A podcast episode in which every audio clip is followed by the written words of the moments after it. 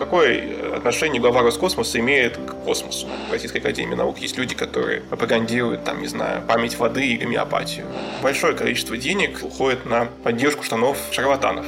Я не считаю, что нужно запретить людям заниматься ерундой. Был на вечерней Москве, обсуждали предсказания Ванги.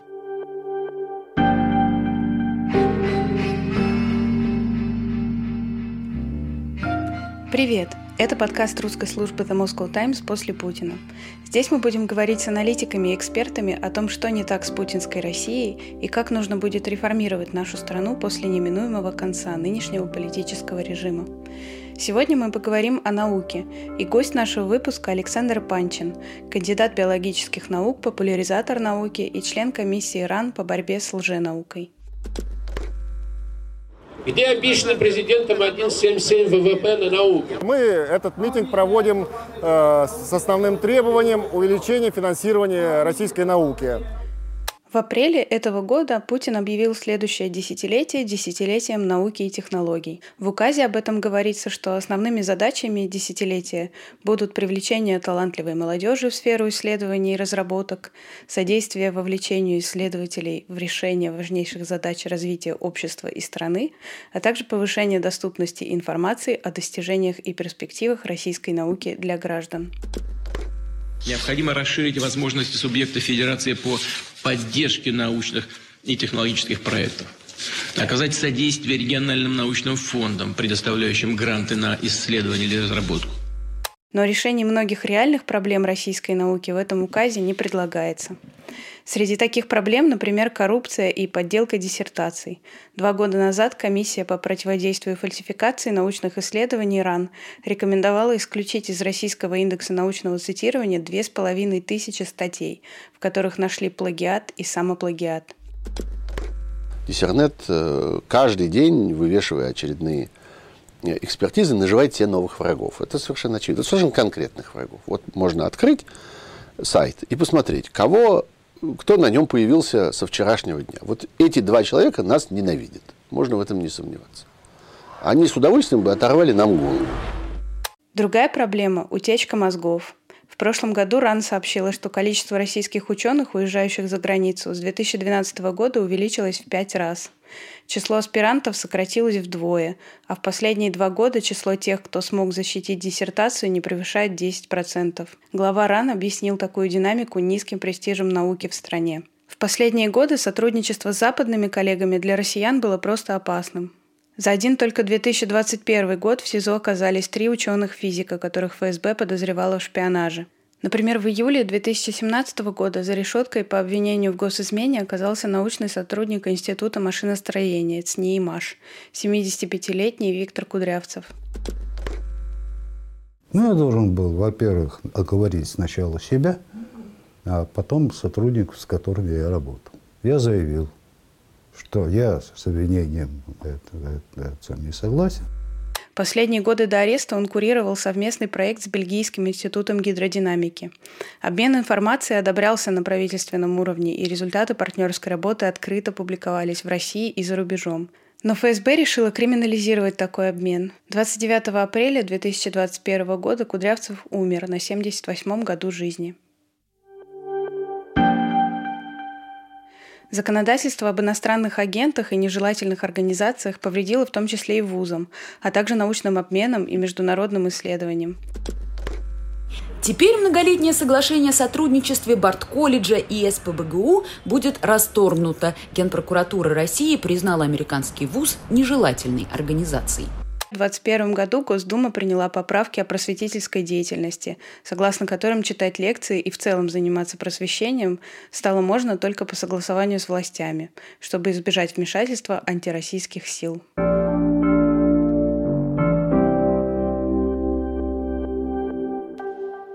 После начала войны все стало еще хуже.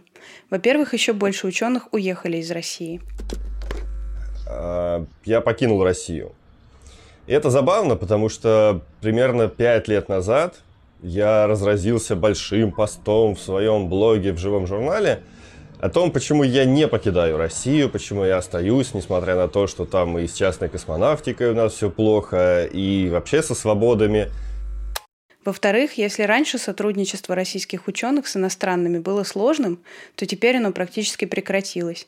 Например, сразу после начала войны Массачусетский технологический институт прекратил сотрудничество со Сколтехом. Уже 28 февраля Европейское космическое агентство заявило, что полностью исполнит санкции, введенные против России, и заморозит все совместные научные проекты. Точно так же заморожены совместные проекты с другими странами, например, план по исследованию Венеры вместе с США. А в конце мая министр образования и науки заявил, что Россия откажется от европейской баллонской системы образования, которая упрощала для россиян поступление в магистратуры в других странах. Что происходит с российской наукой и как ее спасать, поговорим с Александром Панчиным. До событий 24 февраля, в общем-то, по большому счету, ну, были коллеги, которые предусмотрительно уехали.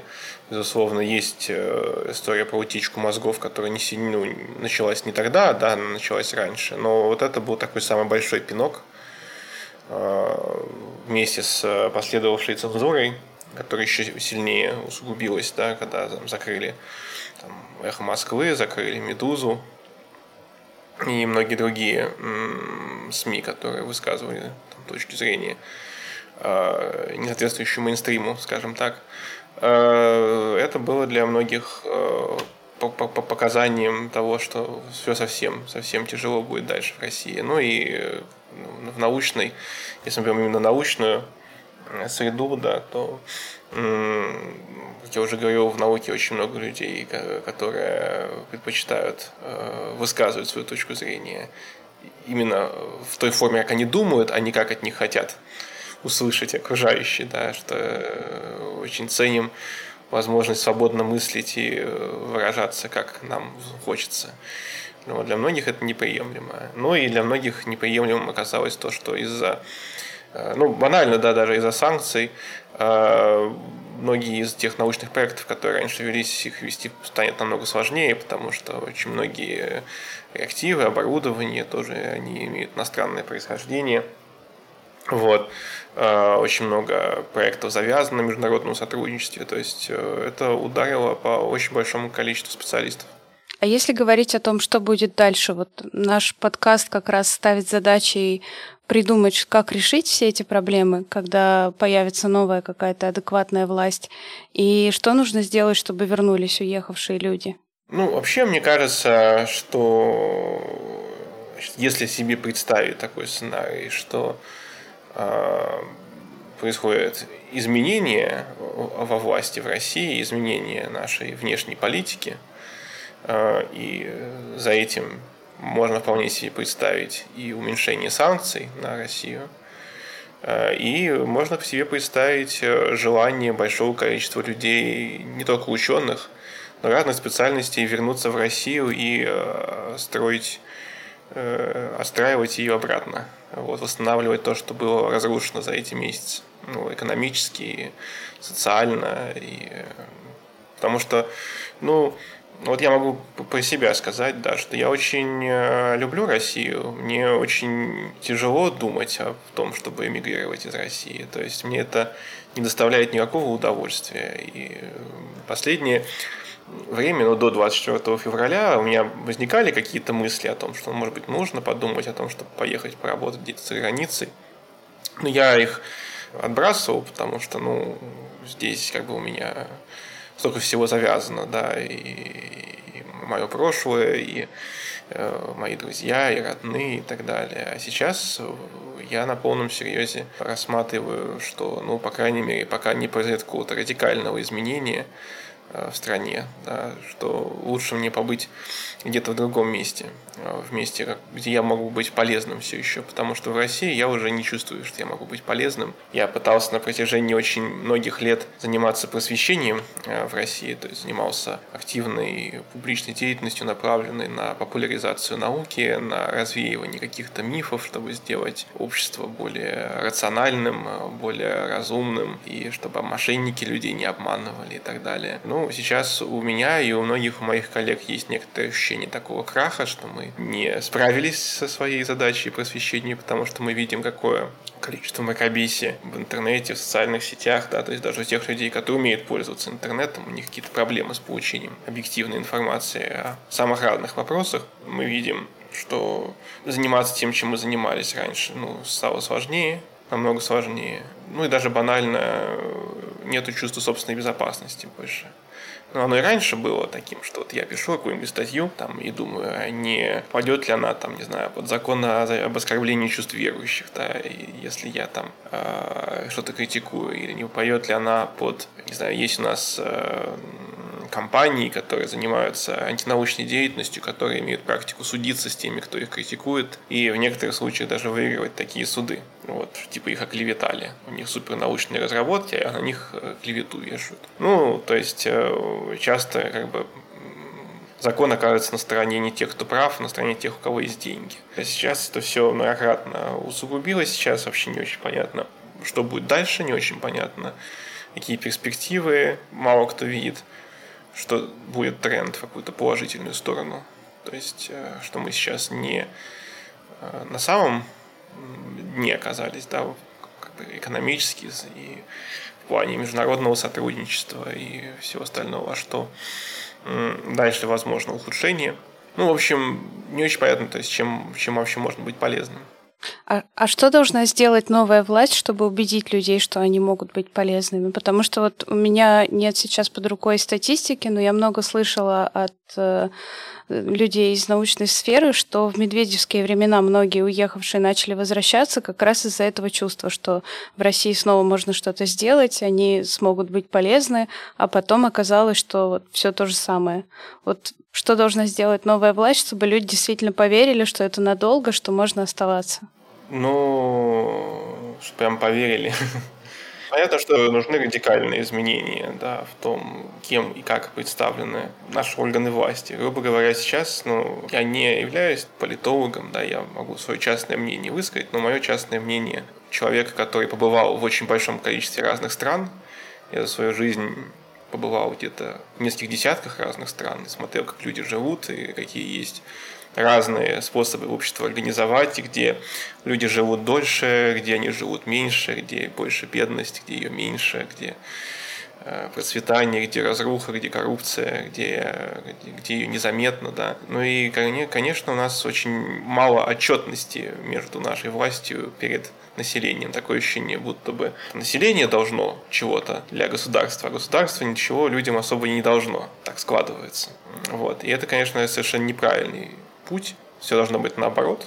Государство – это слуга народа, это инструмент, которым достигаются улучшения социальных условий, которым достигаются улучшения благосостояния граждан. Люди платят налоги государству, и как бы государство за эти налоги должно отчитываться тем, что оно должно делать жизнь людей лучше, а не хуже. Ну вот в последние месяцы государство сделало жизнь людей э, в России хуже, даже тех, кто поддерживает а, так называемую военную операцию – личной жизни лучше не стало. Цены выросли, доступ к каким-то товарам ухудшился, да, это все было предсказуемо, было понятно, что так произойдет, если такие действия предпринимать. Приоритеты государства должны быть увеличение продолжительности жизни населения, увеличение э, дохода на душу населения, увеличение свобод, увеличение возможностей людей для самовыражения, для того, чтобы свободно заниматься тем, чем они хотят заниматься, предоставление для этого условий. И создание безопасности для населения путем интеграции в международное сообщество, а не создание ситуации, где мы изгои. Когда за долгие годы отвоеванная а, там, репутация спускается в непонятно куда. То есть э, должны прийти кардинально другие люди. То есть не люди, которые мыслят, как нам дубинками всех разогнать, не давать э, высказывать свое мнение, а нам нужна нормальная, нормальная демократия. Как вот в идеальном мире, как раз в нормальной демократии, должно быть устроено взаимодействие государства и науки? Потому что чиновники какие-то от науки все равно нужны, регулироваться это как-то должно, а как, вот, чем отличается эта идеальная схема от той, которая существует сейчас? Ну, идеальной схемы, конечно же, никто не придумал, но если мы посмотрим, допустим, Ну, вот я некоторые, несколько лет назад последний раз ездил в США, и там очень много я занимался тем, что был в разных научных организациях, в том числе в Национальной академии наук, общался с людьми, которые там работают, пытался узнать, как, как же у них там все в науке устроено, и почему американская наука, она выдает наибольшее количество продуктивных научных результатов сейчас в мире и в плане технологий, да, и в плане фундаментальной научной открытий. В Штатах, во-первых, можно заметить такую вещь, что сами ученые да, играют очень большую роль в создании там, научной политики. То есть не просто какой-то чиновник, которого там поставили, который никогда наукой не занимался, не имеет к ней отношения. Да, это среди ученых, которые имеют свои какие-то заслуги, находятся люди, которые могут выполнять какие-то функции, в том числе административные. Вот. При этом очень большая роль, опять же, общества. То есть э, там многие из организаций, которые являются экспертными организациями, организациями специалистов, они растут снизу вверх. И в Америке существует такой подход, когда часть налогов, которые люди платят, они могут вместо того, чтобы платить их напрямую государству, они могут их вкладывать, эти налоги, как бы непосредственно в те проекты, в те общественные организации, которые они считают важными, в том числе в некоторые научные организации. И так, собственно, многие из них появились в свое время за счет того, что люди самостоятельно объединялись в эти организации и вкладывались в их развитие. Система образования. Да, у нас в последнее время в России есть тренд очень печальный на клерикализацию образования, э, введение предметов, которые не способствуют э, большему пониманию окружающей картины мира, на научной картины мира. То есть э, это там всякие предметы типа основ православной культуры, то, что теология стала вот такого рода вещи. Должен быть обратный тренд на секуляризацию науки и образования идеологизацию, то есть ну, школа не должна учить тому, не знаю, как правильно жить, она должна давать конкретные знания о том, как мир устроен, чтобы люди имели адекватное представление об этом мире, потому что все наши решения, в общем-то, в той или иной степени зависят от того, мы понимаем, как мир устроен. Очень э, высокая ценность вообще ученых в глазах общества да, достигается и за счет популяризации науки, и за счет того, что есть ученые, которые харизматичны и активно выступают. Но это есть и в России. Вот, но в России, как мы видим, человек, который слишком громко о чем-то говорит, неизбежно может оказаться под прицелом. Тяжело быть известным человеком в России в этом плане.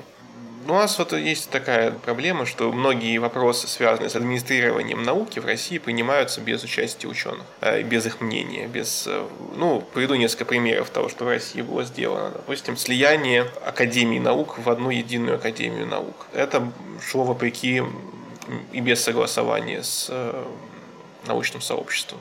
И это на самом деле сильно де, э, девалюировала э, Центральную Российскую Академию Наук, потому что, допустим, уровень сельскохозяйственной Академии Наук был всегда сильно ниже, чем основной Академии Наук.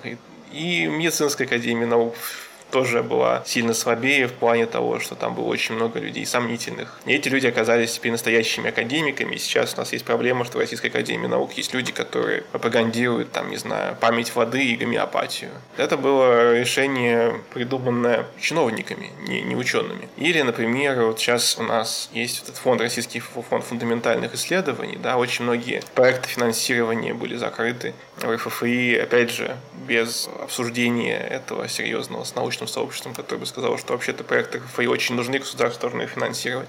Или, например, да, там, ну тоже там объявление теологии наукой, да, шло сверху после того, как патриарх Кирилл съездил в Государственную Думу. То есть, ну, это бред. То есть для нормальной страны это бред, что представитель церкви едет в государственным, государственным чиновниками, и они принимают решение о том, что является, что не является наукой вместо того, чтобы предоставить эту возможность э, самому научному сообществу. Никто научное сообщество не спрашивал по этому поводу. Вот, и так далее. Были, на самом деле, периоды какого-то просветления, ну, например, при министре э, Ливанове, услышали некоторые запросы из внутри научного сообщества по поводу того, как вообще оценивать деятельность ученых. Да, и была вот эта идея про то, что если ученые публикуются в серьезных международных научных журналах, то должно это поощряться. И это была правильная идея. И это вот очень долго развивали, но сейчас это развалилось опять, да. Мне кажется, что просто человек должен понимать примерно, в чем он там разбирается, в чем он не разбирается, и когда у нас, ну тоже вот можно взять там пример, кто у нас глава Роскосмоса, да, ну какое отношение глава Роскосмоса имеет к космосу? Вот. Ну, то есть, вот, вот такого рода вещи, они, мне кажется, очень сильно дискредитируют высокотехнологичные сферы, потому что во главу организации, которые отвечают за какие-то высокие технологии, за научно-технический прогресс, ставятся люди, которые просто, ну, удобны по своим каким-то политическим взглядам, там, своей лояльностью или родством с кем-то, а, а не людей, которые имеют какую-то идею, какое-то видение и при этом признание среди компетентных специалистов. Да. Вообще, вообще общая проблема, мне кажется, для России такое вот кумовство, что должности получают люди по дружбе или иным похожим образом. А если вот к идеальному представлению вернуться, то получается, что ученые должны занимать какие-то государственные посты, связанные с наукой, или, может быть, пусть это будут чиновники, но нужен какой-то промежуточный там профсоюз или какая-то организация, которая будет иметь вес э, в определенных решениях. Вот как это организовать? Есть масса примеров а, ученых, которые являются хорошими администраторами, хорошими ну, скажем так, руководителями, да. И ничто не мешает да, этим ученым занимать руководящие посты в тех э, государственных организациях, которые принимают решения касательно организации российской науки. Вот, поэтому для меня является загадкой, почему при наличии таких людей соответствующие должности занимают люди, у которых нет абсолютно никакого научного бэкграунда, или в некоторых случаях они имеют антинаучный бэкграунд в плане того, что у них там списанные диссертации по данным э, диссернета э, и, и, и так далее. То есть, э, ну, это и люди профнепригодные иногда. Поэтому, ну как вот может быть хорошо организована наука, если люди, которые отвечают за ее организацию, просто не знают, как наука работает, не знают, э, чем наука отличается от уже науки. А если говорить именно о финансировании э, российской науки, насколько его нужно увеличить при новой власти? Насколько нужно увеличить финансирование науки? Ну... Или, может быть, во сколько раз? Вопрос, на самом деле, комплексный, потому что, возможно, наука на самом деле не настолько недофинансирована, может быть, проблема в распределении этих денег. И, например, вот еще с 2017 года ученые, когда устраивали митинги в Москве, они протестовали не только против низких зарплат, но и против того, что без какой-то отчетности невозможно взять и что-то купить себе какие-то пробирки, какие-то совершенно мелкие вещи. То есть там проблема была не только в нехватке денег, но и в отчетности, в том, что есть какие-то деньги, которые нельзя потратить, а можно их потратить только на что-нибудь ненужное.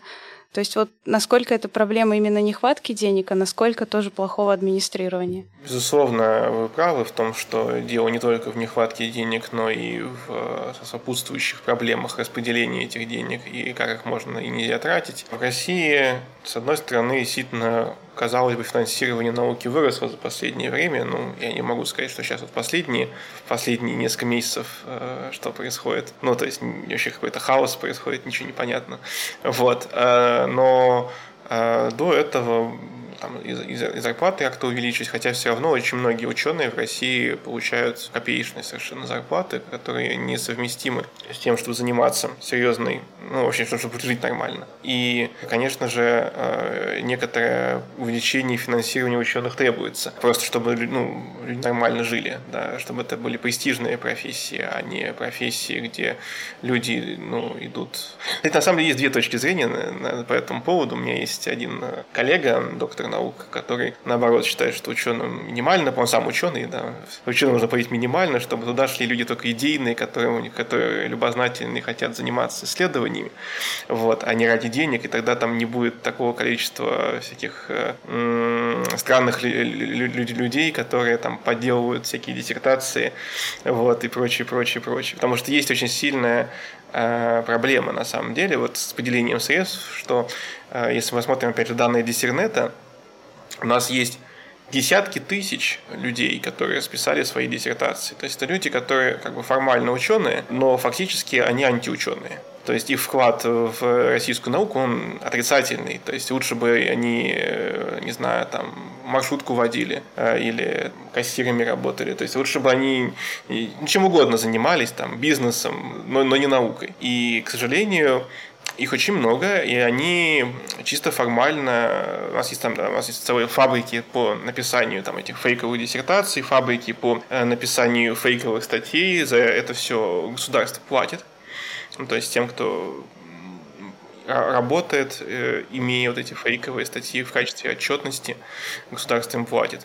И поэтому очень большое количество денег э, из научного бюджета, как мне кажется, уходит на поддержку штанов, ну, скажем так, шарлатанов. Если бы у нас работали системы там, отзыва диссертаций, да, или какого-то ну вот банально, да, у нас э, нету процедуры там исключения из ран человека, который имеет многочисленные нарушения публикационной этики. Э, есть там член-корреспондент РАН, ну, кейс, которым я занимался, у которого просто есть десятки антинаучных статей, из них штук шесть уже было отозвано из научных журналов, но ничего его членству там в Академии наук не угрожает. Да. Вот, или э, взять и, там, эти фабрики с диссертациями, очень много примеров есть, когда ну, доказано просто ну, за гранью любых сомнений, что диссертация списанная, но поскольку у человека есть связи э, или деньги, или влиятельные знакомые, то на уровне высшей аттестационной комиссии мешают и препятствуют процедуре отзыва этой диссертации. Людям, которые занимаются выявлением таких случаев, да, им мешают заниматься их деятельностью вместо того, чтобы помогать им. То есть у нас не борьба с коррупцией такой вот внутри науки происходит, да, а государство как бы через некоторых своих чиновников поддерживает коррупционеров – из науки. Вот. То есть это очень неэффективная трата средств, это очень сильно бьет по репутации российской науки. Это было проблемой всегда, это сейчас как проблема, скорее всего, усугубляется, потому что те люди, которые, может быть, э, противостояли, противостояли этому раньше, люди, которые имели серьезные международные там, заслуги научные, они все больше склонны к иммиграции. Ну и в итоге останутся у нас э, вот эти люди очень странные. Я буквально вчера э, был на вечерней Москве, вот, обсуждали предсказания Ванги. Это не, не, не важно. Вот, а важно ну, то, что среди экспертов, вот, кроме меня, было два человека, э, которые вроде как от науки, но при этом несли такую ерунду, вот, э, что страшно представить. И вот у меня сложилась эта картинка, что вот будущее, к сожалению, да, там, российской науки, это вот будущее в духе, когда доминировать э, в ней будут э, люди очень странных и по современным меркам ненаучных взглядов. Вот. Конечно, хотелось бы, чтобы этого не произошло, но вот к этому потихонечку идет, что люди, которые вот фигней занимаются, ну, фигней в смысле ну, там, не знаю, вот там памятью воды условно, или там верой в экстрасенс. Вот это вот, ну, перспективные ученые будущего, зато они могут быть, э, не знаю, удобными. А для того, чтобы победить вот это все, достаточно ли новой власти просто не мешать диссертнету, как она это делает сейчас, и как-то в целом бороться с коррупцией, или нужны какие-то дополнительные действия, дополнительные какие-то волевые решения? Ну, условно, если бы я был э, министром э, науки, условно, да, я не, не, не планирую им стать когда-либо, но если бы я им был, то одна из вещей это, конечно, была бы поддержка таких проектов, как Диссернет. То есть, когда есть люди, которые хорошо и активно занимаются полезной деятельностью по выявлению проблем Э, внутри э, научных структур, э, то нужно спросить у них, что, как им можно помочь. Да? И помочь им можно было бы как некоторыми законодательными инициативами. Ну, например, к сожалению, да, вот когда вся эта история с интернетом только началась, там были, принимались, наоборот, законы против вот этого всего, там законы типа там, закон о забвении, что если ты там давно списал свою диссертацию, то это уже слишком давно, и поэтому тебе вообще нельзя про это там, за это ругать. Вот. Э, такого рода вещи. То есть, наоборот, значит, можно помочь законодательными инициативами, можно помочь э, финансово, потому что там, многие люди работают в этих проектах на уровне волонтеров, они за это ничего не получают, поэтому не могут тратить на это все свое время. Вообще это могла быть правильная э, профессия вот, для тех людей, у кого есть э, страсть и желание эти проблемы решать. Вот. Плюс можно было бы привлечь дополнительных волонтеров, и, ну или не волонтеров, а людей на зарплате, которые бы помогали анализировать эти диссертации.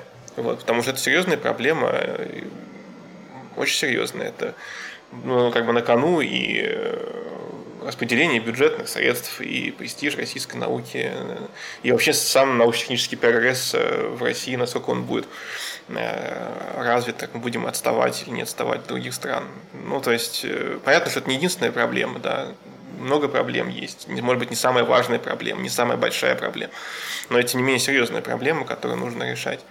Вот. Эм, ну, то есть, э, посмотреть, вот есть люди, которые что-то умеют делать, делают это хорошо, и нужно этих людей поддерживать, узнать у них, как им можно помочь. Да? А у нас, к сожалению, получается не так, что вот э, люди, которых э, диссернет там прессует, они идут жаловаться друзьям-чиновникам, говорят, вот нам нас тут степени решают, примите, пожалуйста, какой-нибудь закон, чтобы этого не делали. И принимают. Ну вот в этой системе, как мне она видится, может быть, я не права, если так, то поправьте, э, вся эта система на самом деле обслуживает каких-то людей, которые уже являются либо чиновниками, либо какими-то крупными провластными э, предпринимателями, э, либо кем-то, у кого есть, опять же, друзья-чиновники. А вот остальные люди, которые как бы под этим крылом списывают свои диссертации, они просто бенефициары этой системы, которая на самом деле не ради них создана? Значит, есть система, в этой системе много бенефициаров, некоторые из этих бенефициаров влиятельны, и поэтому система существует. Не все бенефициары влиятельны, некоторые просто этим пользуются. А, есть там и коммерческая составляющая, потому что, как я говорил, есть целые фабрики по изготовлению этих липовых диссертаций. Вот, и там платные услуги, которые люди заказывают, и Поэтому это еще как финансовую организацию можно рассматривать э, самоокупающейся. И там есть, раз есть деньги, значит, есть и инструменты для того, чтобы лоббировать эти интересы вот этих структур антинаучных.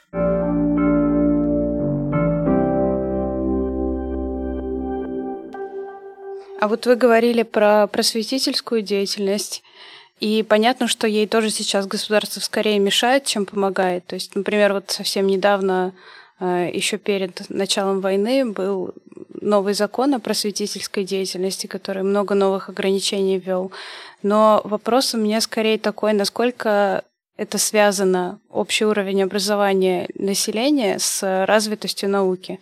То есть может ли наука существовать как-то отдельно, и люди там будут думать, что там, если ты съешь геномодифицированное яблоко, то ты станешь геномодифицированным, а ученые при этом будут отдельно где-то заниматься своими делами. Или это очень связанные вещи, которые только вместе существуют? Ну, это вещи связанные, потому что, ну вот, окей, давайте начнем с примера вот про генно-модифицированные яблоки. Да, у нас в России запрещено выращивание ГМО. Это закон, принятый государственными деятелями, а, но он вполне как бы демократичный в том плане, что по опросам населения большинство людей считают, что да, нужно запрещать вообще эти самые ГМО. Позиция большинства людей, она от неграмотности, она от того, что люди не очень понимают, что такое генная инженерия, как она работает. Вот, про это много лекций научно-популярных э, прочитано, книги написаны, не все их читают, не все интересуются. Но вот пример того, как э, вот если российские ученые да, занимаются какими-то разработками в этой области, они не смогут их реализовать, потому что общество не готово к этим разработкам. И в итоге научно-технический прогресс тормозится. Поэтому, конечно же, наука, она не существует в вакууме, в разрыве с обществом для того, чтобы научные достижения приносили пользу, общество должно нормально к этим достижениям относиться. Для этого должна быть нормальная популяризация науки, нормальное образование и какая-то ответственность у СМИ государственных за ту информацию, которую они ретранслируют в общество. Э, чтобы эта информация была правдивой, достоверной и научно обоснованной, если речь касается ну, вопросов, связанных с наукой. Вот.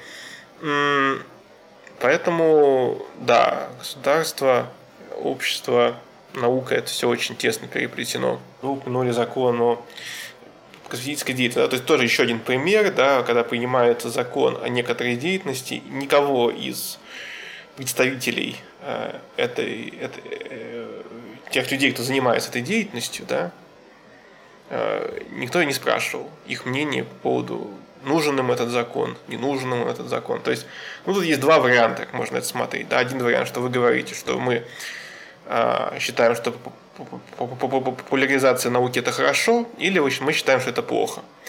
Если вы считаете, что это плохо, то тогда так прямо и скажите, можете хоть все запретить. Но делается вид, будто бы популяризация науки это хорошо, поэтому принимаются какие-то законы, но при этом мнение людей, которые этим занимаются, не спрашивается. А если бы спросили мнение этих людей, то услышали бы, что такие законы нам не нужны.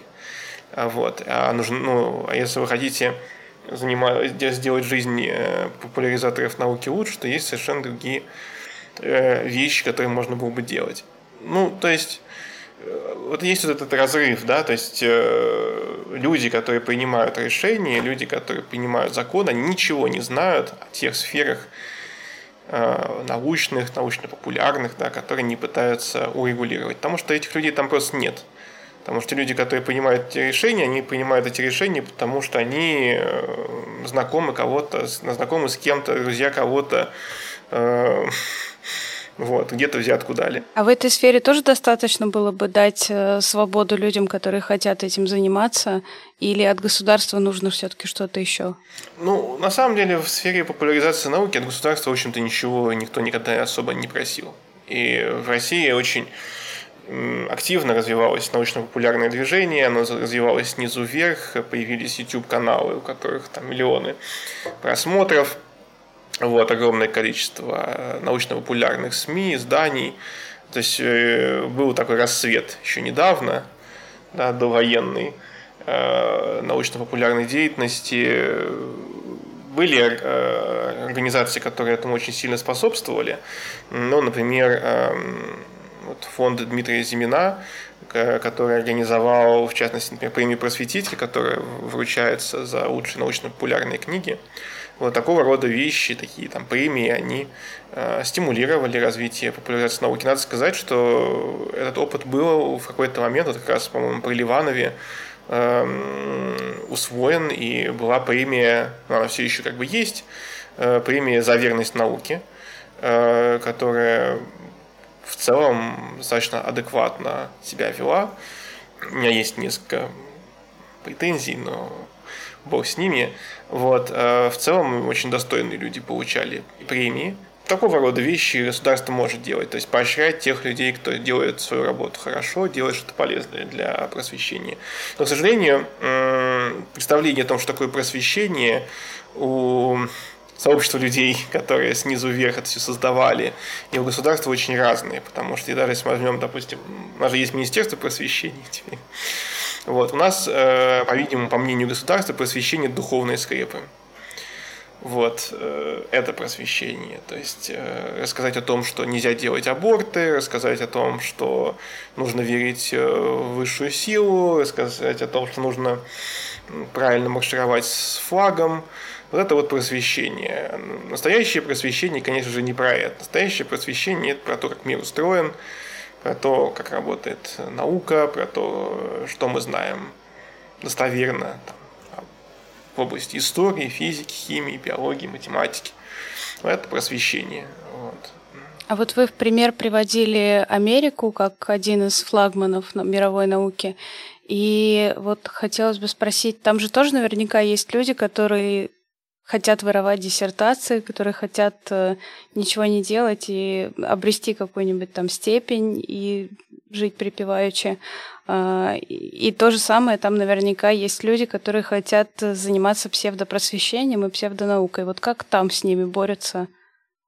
И почему там это получается эффективнее, и это в итоге не мешает развиваться настоящей науке? В Америке э, в этом плане каждый делает что хочет, и там наряду с э, различной и классной научной деятельностью нельзя сказать, что нету а, антинаучной деятельности, да, там есть, там, не знаю, музей креационизма, да, там есть э, много организаций, которые занимаются какой-то ерундой.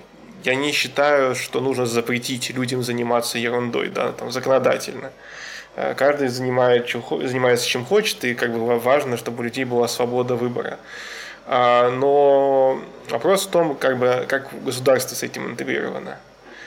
Э, вопрос в том, а, а вот, э, вот есть, допустим, там общество плоскоземельцев, да, будет ли включен руководитель этого общества в, э, я не знаю, в, станет ли он топовым лидером государственного космического проекта. Да? Вот, то есть эм, репутационные издержки от взаимодействия государства с такими людьми, оно, они велики. Но очень показательно, ну, например, история там про э, креационизм в школах. Да. В Соединенных Штатах Америки было несколько громких случаев истории про то, как боролись э, сторонники теории эволюции с креационистами плане того, где там, что можно преподавать, какие возможно учебники там, и так далее. И там была очень э, интересная история про то, как значит, эти, э, в Америке запрещено в государству э, никакая, никакая религия не может быть государственной. И школы не могут преподавать религию. И чтобы обойти эту проблему, сторонники так называемого разумного замысла, ну, по сути, креационисты, считающие, что Бог все создал, а они пытались представить свою эту теорию intelligent design как научную теорию светскую, а не религиозную для того, чтобы пропихнуть ее в школы. И было большое судебное разбирательство, и там очень любопытно, что судья, который в итоге выносил вердикт, это был верующий человек, но он сказал, что ну, вот, по совокупности фактов очевидно, что э, intelligent design – это религиозная концепция, а у нас по закону религиозные концепции отделены от государства. Вот. И, то есть, это оценка не того, там, плохие они или хорошие, да, что нравится, нет, вот есть закон, да, и закон, ну, выполняется, и выполняется вот таким образом. А, и всех погнали в шею. А, вот это пример, да, как бы как это должно работать, что люди могут верить во все, что хотят, никто не разогнал там этих креационистов, никто не запретил думать, что они думают, но вот государство этого не будет, ну, не будет этому способствовать, не будет этим заниматься. Вот. А, у нас, к сожалению, государство очень сильно пытается лезть вот в то, чтобы навязывать определенные, в том числе религиозные взгляды. У нас формально по Конституции России светское государство, но вот теперь у нас уже Бог в Конституции, у нас основы православной культуры в школах преподаются. Ну, то есть, это вот то, что не должно быть в светском государстве. Да. Э, и, и вот у нас это как бы не, не выстроена вот эта вот система, грубо говоря, если у тебя есть в России власть, ты считаешь, что что-то правильно, то ты можешь это пробить, даже если это незаконно было бы, и даже если это антинаучно, даже если это глупо. Э, просто важно, что у тебя есть вот рычаг какой-то власти, ты можешь любую фигню творить. Это ужасная ситуация. То есть нет сдерживающих механизмов, которые бы помешали Э, сильным мире всего становиться еще сильнее и распространять свое влияние на сферы, которые вообще-то должны быть от них защищены.